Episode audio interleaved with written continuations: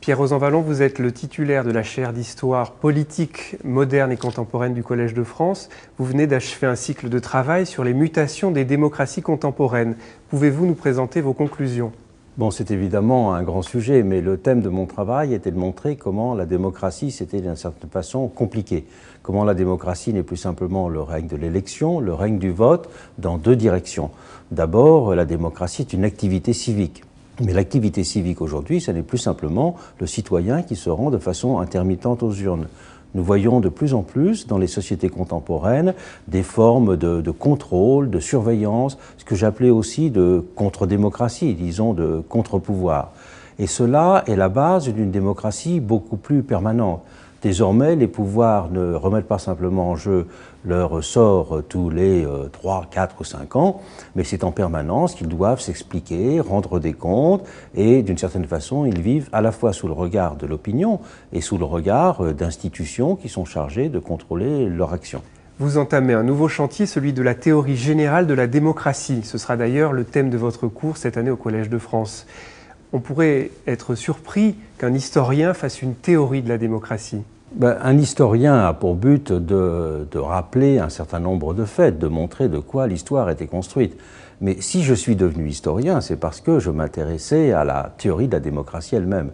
Je suis devenu historien d'une certaine façon pour mieux comprendre la démocratie. Et le but, le type d'histoire que j'écris, c'est un type d'histoire compréhensive qui n'est pas simplement tourné vers le passé, c'est un type d'histoire qui essaie de restaurer pour chaque grand moment historique la façon dont euh, des acteurs de la période euh, se posaient des questions, comment ils ont essayé de les résoudre. Et au fond, c'est une façon euh, d'aider à mieux comprendre celle que nous vivons aujourd'hui. Parce qu'au fond, la démocratie, c'est une expérience. La démocratie, ça n'est pas simplement un régime qui serait défini une fois pour toutes. La démocratie, elle consiste à essayer bah, de donner le pouvoir au peuple, mais, mais il y a beaucoup d'expérimentations pour savoir comment le faire.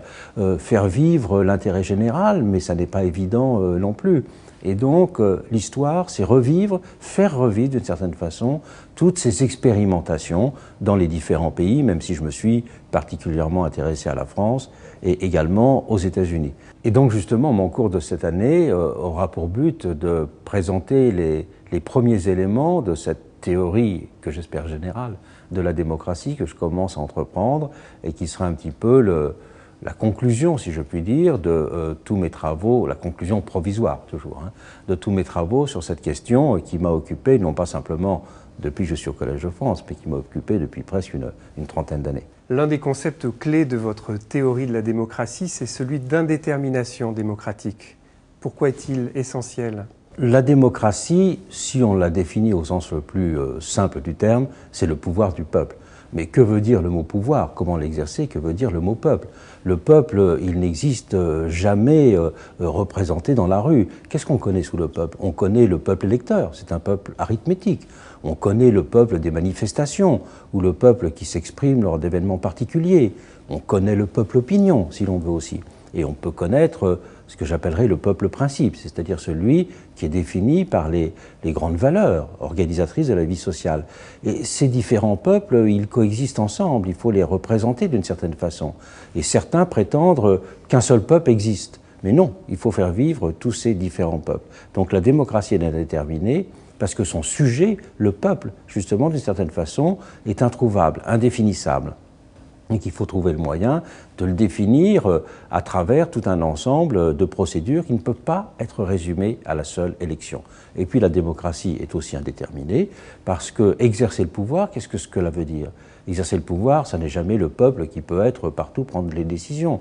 Donc entre exercer le pouvoir, le contrôler, le surveiller, être informé, il y a toute une déclinaison de ces catégories et mon travail consiste à explorer ces déclinaisons et à voir euh, comment il faut d'une certaine façon euh, les, multiplier et les démultiplier pour arriver à la démocratie.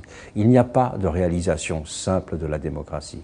Réaliser la démocratie d'une certaine façon, c'est toujours la compliquer parce que justement elle est indéterminée. Est-ce que vous avez le sentiment que votre théorie, le travail théorique que vous produisez, passe euh, dans la société?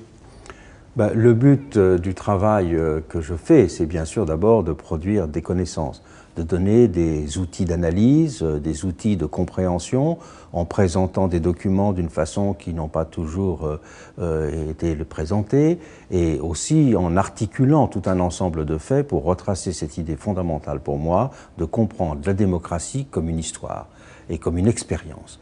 Mais euh, je puis dire que vis-à-vis de l'usage de ce travail, euh, un travail c'est à la fois une boîte à outils, une bibliothèque. Une boîte à outils euh, parce que chacun peut y puiser des conceptualisations, chacun peut y puiser aussi des, notions qui vont lui servir à mieux comprendre ce qu'il voit autour de lui, mais aussi une bibliothèque parce que c'est un ensemble de ressources sur euh, euh, la masse d'expériences qui euh, ont été accumulées dans l'histoire de l'humanité, mais surtout, disons, dans la période moderne, sur cette question de la démocratie comme expérience, et notamment de bien comprendre ce qu'ont été euh, ces pathologies, ces risques de retournement contre elles-mêmes, qu'ils aient le nom de totalitarisme, de, populisme, de césarisme, spécialement dans l'histoire française.